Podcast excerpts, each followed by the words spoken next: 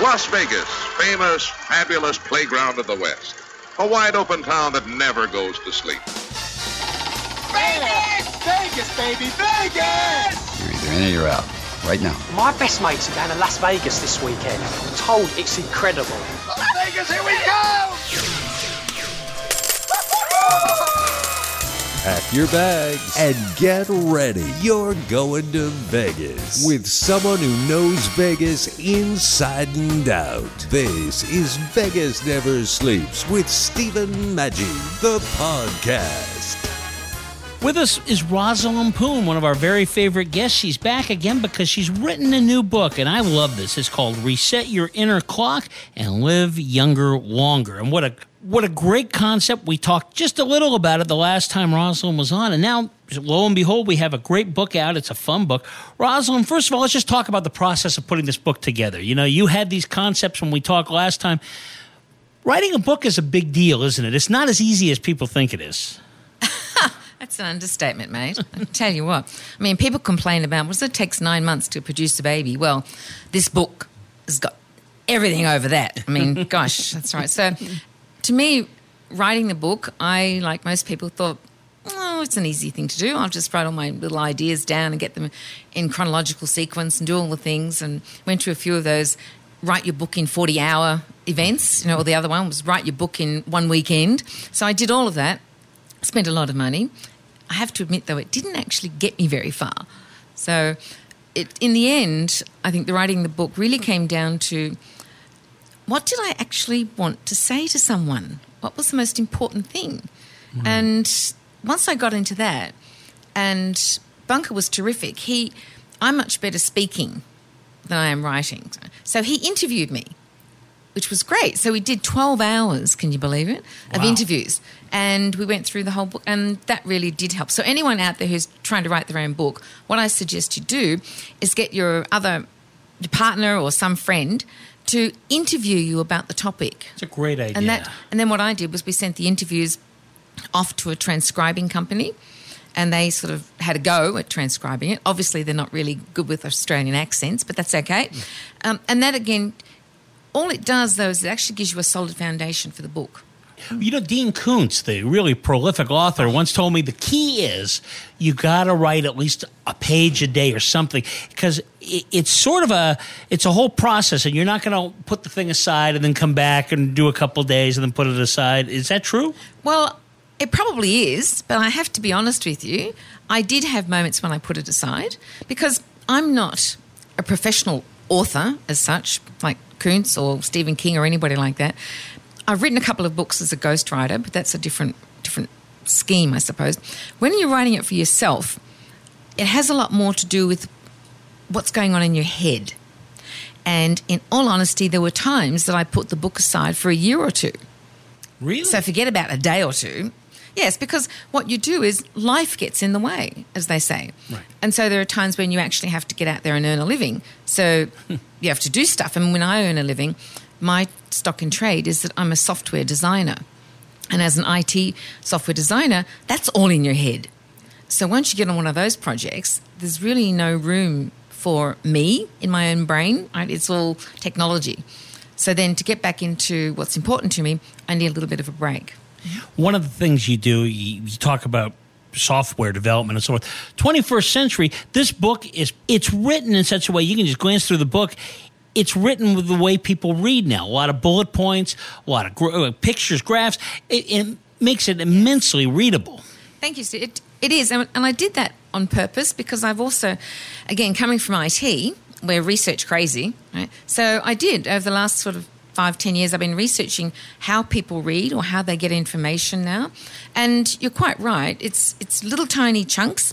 But also what I really wanted to do, I, I found a research paper many years ago which said, this is terrifying, that only, I think it was zero point zero one percent, so one-tenth of a percent of people who buy self-help books or self-improvement books actually get past the index.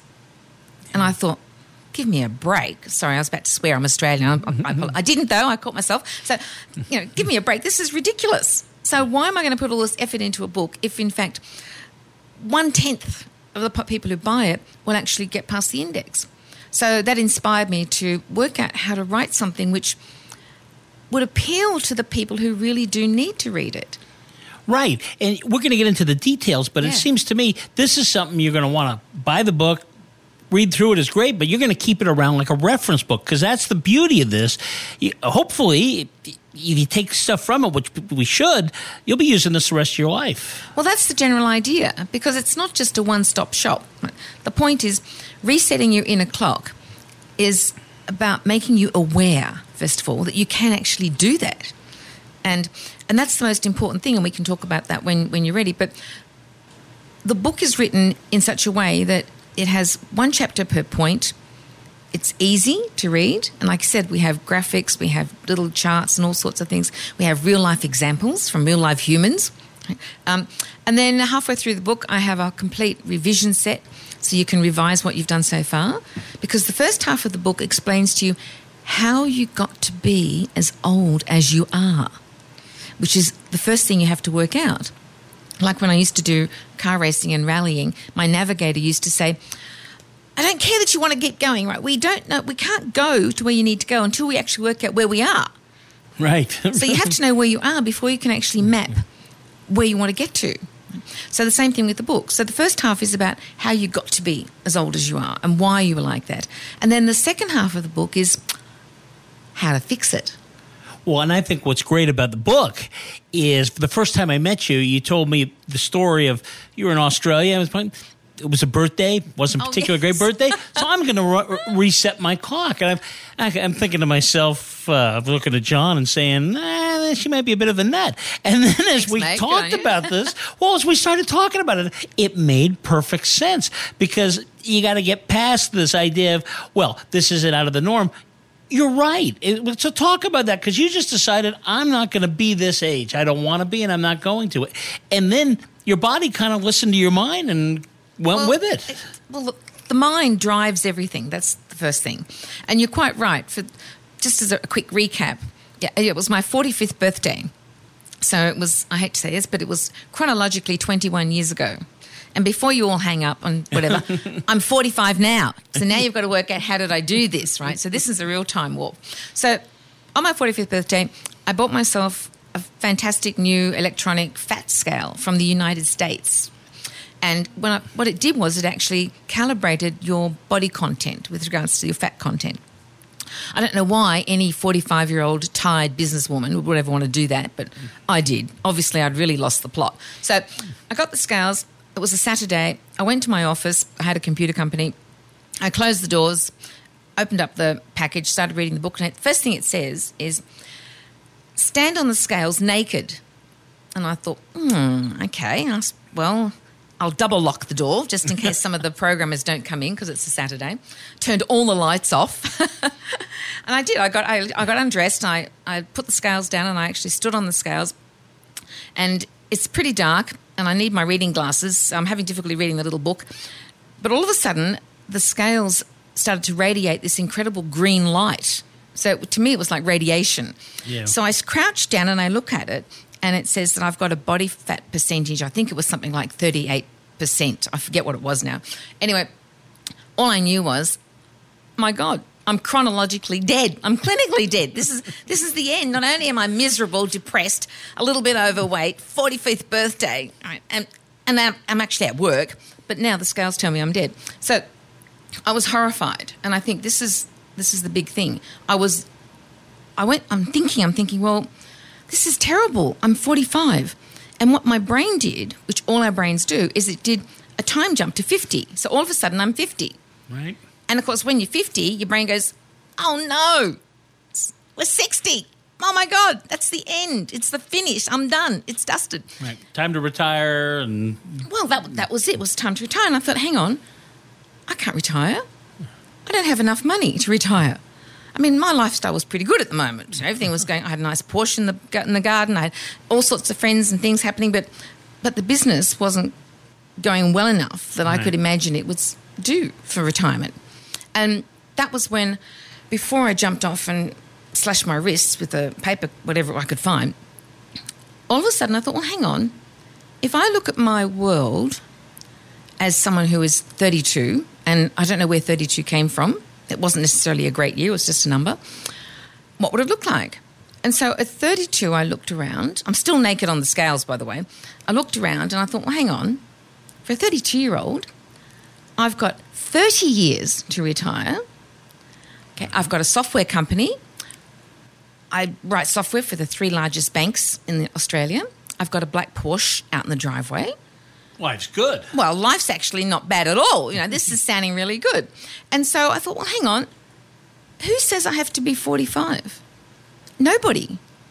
It's This is crazy. There are no rules and regulations any longer. Once you're over twenty-one in Australia, you're an adult. Right. Do what you like. So I'm thinking, well, okay, I'm not going to be forty-five. It's my life. I'll do what I want to do. And that was the epiphany. I realised that, in fact, we have control. We decide.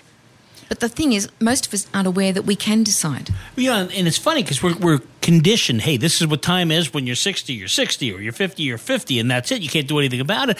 But if you think of all the people that are fifty, there'll be some that'll look like they're thirty. There'll be some that'll be acting like they're seventy, you know? Exactly. And, that, and that's a lot of that has to do with your environment. Right. And that's well, the big thing. To talk about that. Okay, so How when, I, when I got off the scales, I'd reprogram myself. So for me, it was within minutes. But then I spent the next twenty-odd years reinforcing it and living it, and which is why. And that's the, that's the key, too. You can Everybody can say that, and then the next day they go back to what they're doing. No. Well, I, gotta, I actually, I'm living proof now. I can stand up and quite categorically explain to people that I am forty-five years old now, psychologically. My driver's license, which is the chronological age, of course, says that I'm sixty-six. But I make decisions like a forty-five-year-old woman. And part of the whole process we talked about, once you realise that you can control or at least have input into your ageing process, you have to realise, like I said in the book, what caused you to be this way in the first place though, right, to get old. And it's to do with your environment. Mm-hmm. And as I say in the book, if you live in a culture where people live to be one hundred ten, one hundred twelve, you don't think about it. You just naturally live that lifestyle and you naturally, without thinking about it, just assume that you're going to live well into your hundreds. Right? But if you live in a culture where, and, and we all work on stereotypes, because if we didn't, we'd never get through the day. So we stereotype everything. So if you live in a culture where the average person lives to around seventy, eighty, well then you're not going to think about it because that's normal.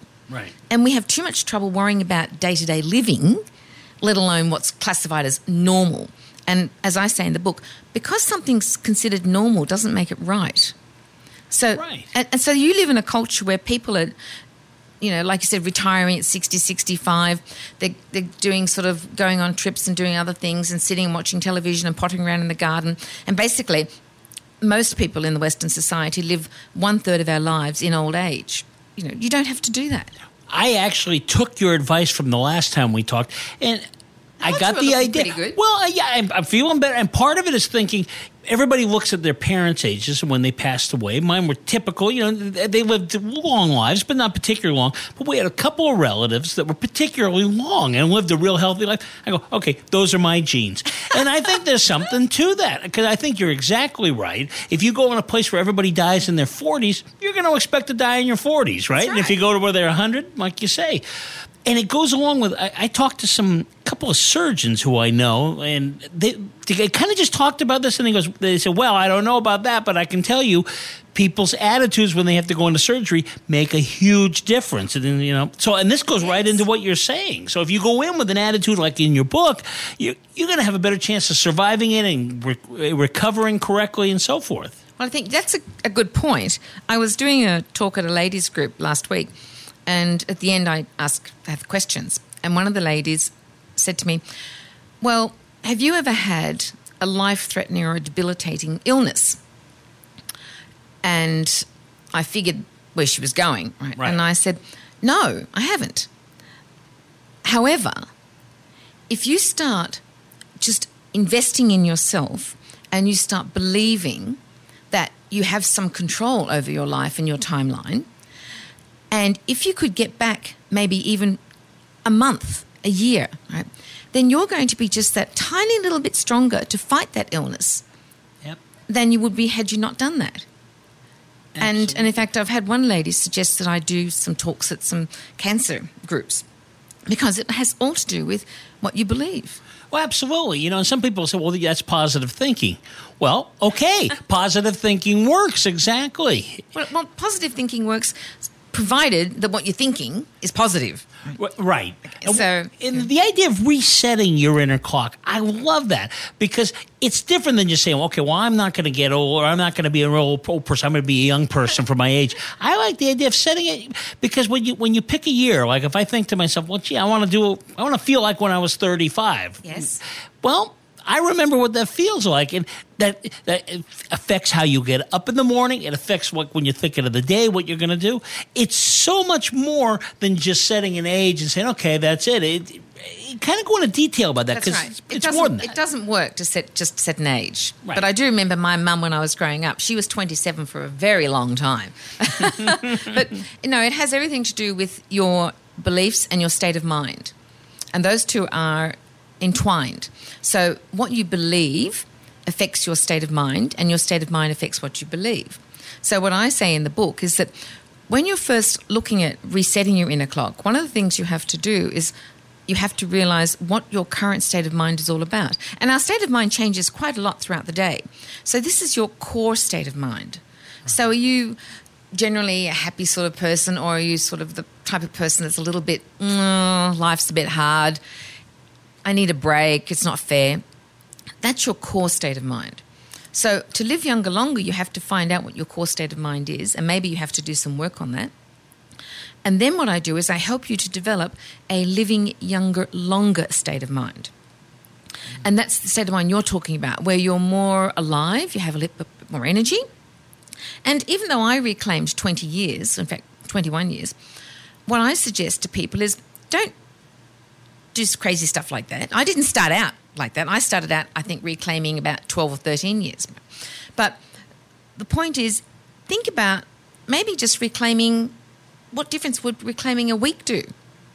Right. And and try that. Right? What would? And I didn't remember how I felt at thirty-two, so you're lucky, mate. You could remember what you were like at thirty-five. I didn't remember, but you know, I'd made, I made it up. So the point is, it's it's about getting a state of mind which allows you to say, well, Well, just because Tom, Dick and Harry next door think that at sixty it's now that time they started taking up playing darts or going bowls or something like that, and not maybe not going on adventures and things like that, doesn't mean I have to. More with author Rosalind Poon in just a moment. But first, when you visit Las Vegas, you're always looking for fun things to do, and I think one thing you got to put on your list is the Neon Museum. It's fantastic. What a way to learn the history of Las Vegas, but by the signs that go back all the way to the nineteen thirties. The lobby, in fact, is a restored shell from the old La Concha Motel. It's a lot of fun. The staff there is incredible. Really unique Las Vegas experience, so you can learn the history and have a blast. Go to neon museum dot org. That's neon museum dot org.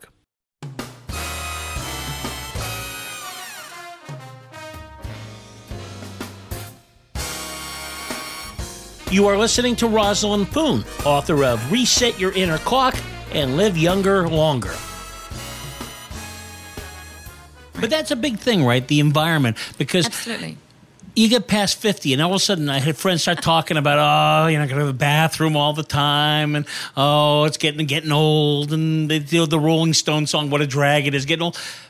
So you kind of have to make an effort, right? And, and maybe even that uh, means spending a little less time around that. This is the this is the clincher, right?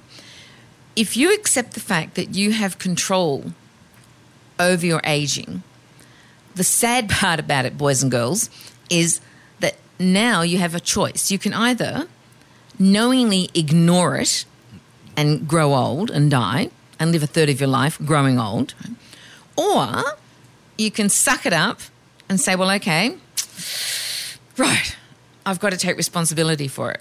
Right. And and when I talk to people, most people I talk to say, oh, I'm not scared of dying. I just don't want to get old.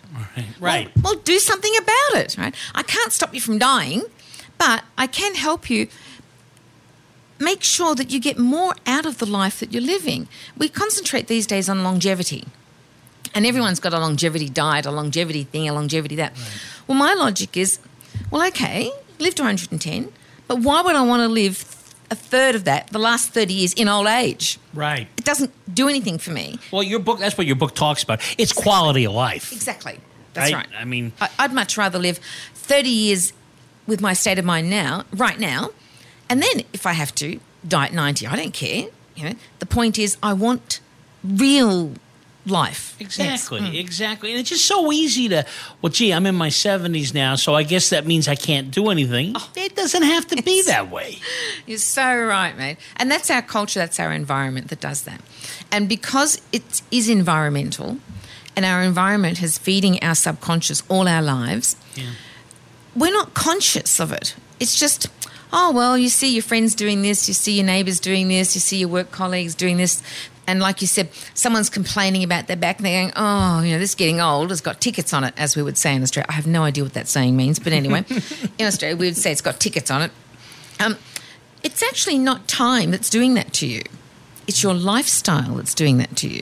And we have to fight the culture in that sense, because think about it. If you sit at home, you're done with your day's work, you watch some television, how many different prescriptions are you going to see? Different drug things. Well, if you have this, you can take this. You can take that.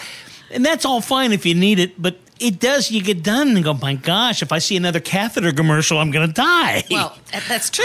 But what it's doing is it's actually getting into your subconscious. I think one of the ads that I really, really hate is when they're advertising funeral insurance. Yeah. Oh, I'm thinking, here's this poor person, they're quite happy, they've just had dinner, they're sitting down watching, ready to watch their favourite show, everything's fine, all of a sudden this funeral insurance thing comes on. Now, whether they like it or not, that starts to go into their subconscious. Yeah. And that's what the advertisers are promoting. I mean, they don't do it by accident. I mean, they have a deliberate strategy to get inside your head. These insurance companies, for example, and I've worked for insurance companies as a software developer, they have whole departments of really clever people who actually work out the optimum time to start getting into your head about certain things, hoping that they will trigger your actions, which right. will then fall into the right demographic for that particular product. That's pretty scary, isn't it? So they develop a product, then they start to program your mind so that you follow along and you buy that product. Right. Well, yes. Let's talk about the other side of it. All you hear about are millennials. All the ads are aimed at millennials. So what you're talking about doesn't mean, well, go act like you're in your twenties. Of course not. You're not talking about that. It's, you're quite right, Stephen. It's not like that. And in fact, I think it's pretty funny about millennials now, because these days, apparently, when you're forty, you're old. So I think, yes, it's finally caught up to these little buggers. Sorry, these little people. Yes, I'm sure these guys will edit this out. Um, but anyway, the point is, it's it's not about wiping out years of your life. In fact, it's about maintaining all the experiences that you've had, all the wisdom, all the lessons, all the mistakes, but giving yourself time to use what you've learned. So don't you don't start off with a clean sheet of paper and say, okay, wow, today I'm thirty-two years old. Right. Right. No, you start off with saying, well, my energy and my state of mind and my life timeline is now thirty-two years. And you've just reset that. That's all you've done. You haven't turned the clock back, because you can't on your life. Right. And and I don't want you to, because those experiences are worth something. Like when I did it, I thought, wow, all the things I've learned in the last ten years, oh, I've just given myself thirty years to use it. This is exactly. good stuff. Yeah, yeah, exactly. And it's one of those things where you're not supposed to read your book and then just do it to yourself and not tell anybody.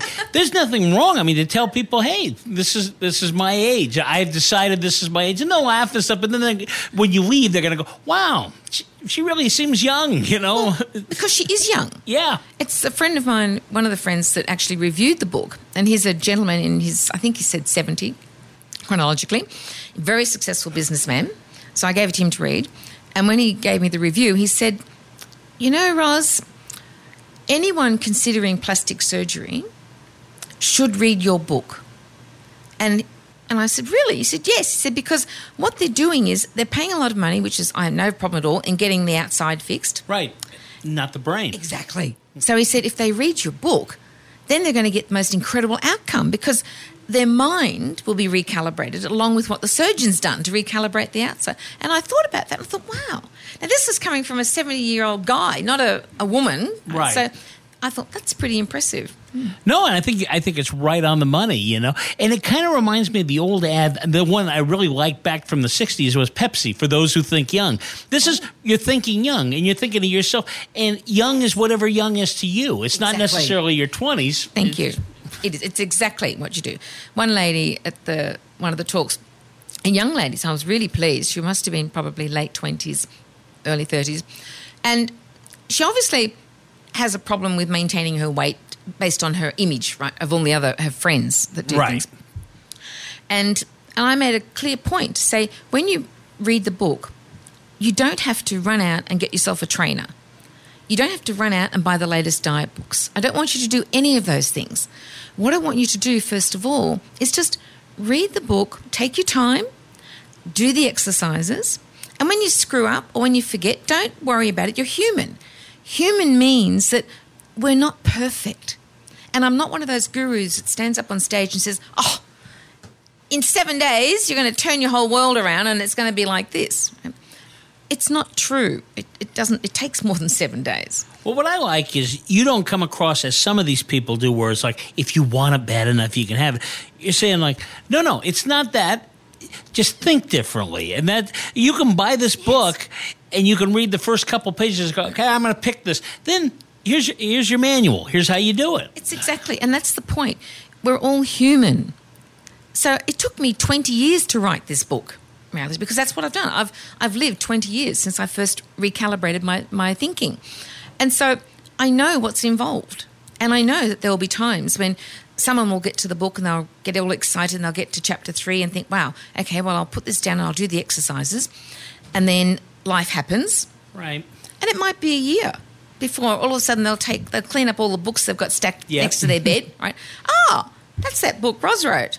You know, but I think part of the reason is you're writing about the brain, and it's just like when you, when you think of people with mental illness, and I'm not comparing this to mental no. illness, but I, you know, uh, people don't know what to do with it, and they try to hide it. And whereas with other things, you, you have a broken leg, you take care of it, you go to the doctors, they set it, it's, you're back. Well, yeah. this is the kind of thing. Rather than if you're feeling down and stuff, why not try? And, and you're worried about age. Look at it from a different perspective. It's amazing. The brain will respond to that. And, and it does respond to that. And it, life is just an incredible thing. One of the ladies who reviewed the book, she came to me, and when she gave me the review, she started to cry. And I thought, goodness, don't tell me the book's that bad. Like, you know, gee whiz, give me a break. Anyway, but she's she, she's a very lovely lady, and, and she's given me approval to talk about it. She's spent her over twenty-eight years in pageants. Right? So she's gorgeous.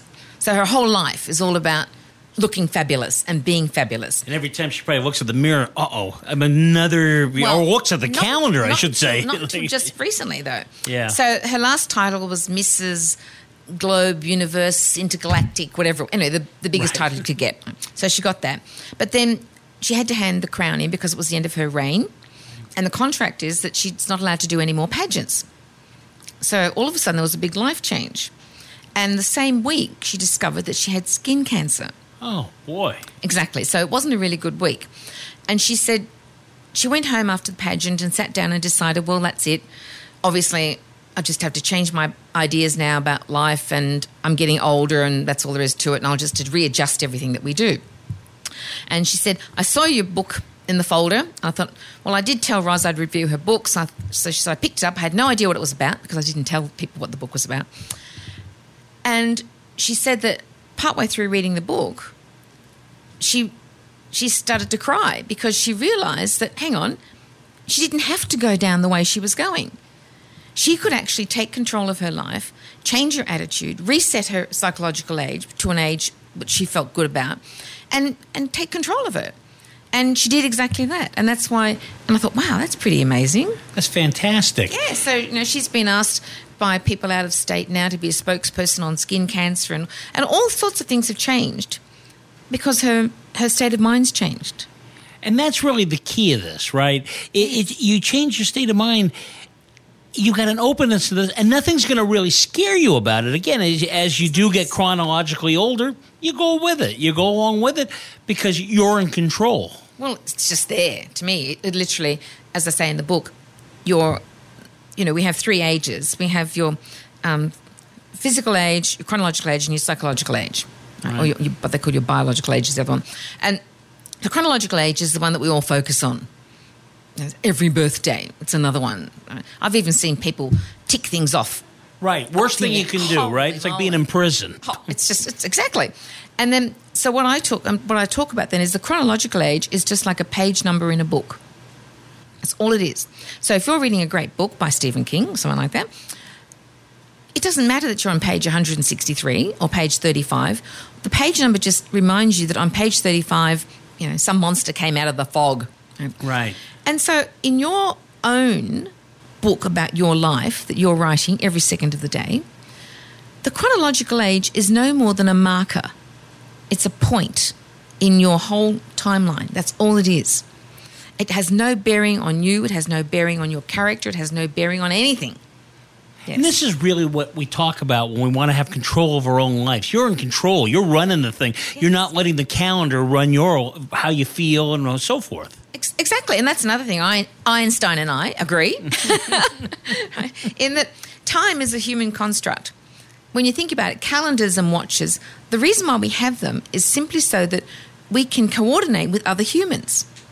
That's right. What it is. It's a form of connectivity. It's a way we can, a standardized form of measurement, if you like, so that we can connect. But it's not how you how you should live your life or how you should see your life or how you should age. That's yours.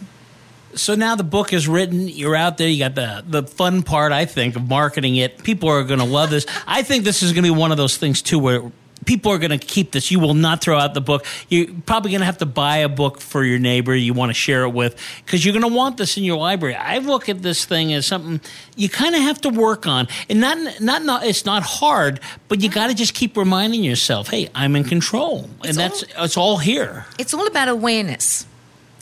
As I said, we just live life. And we live life according to all our friends and our mates and our environment. We don't really think about it. We're too busy paying the rent or paying the mortgage and things like this. What this does is this makes you aware that this is what's going on. Right. And you better have a look at it before it gets a little bit too late. Right? And at the same time, though, there's nothing that I want you to do that's not that's superhuman. In fact, it's very human that I want you to do.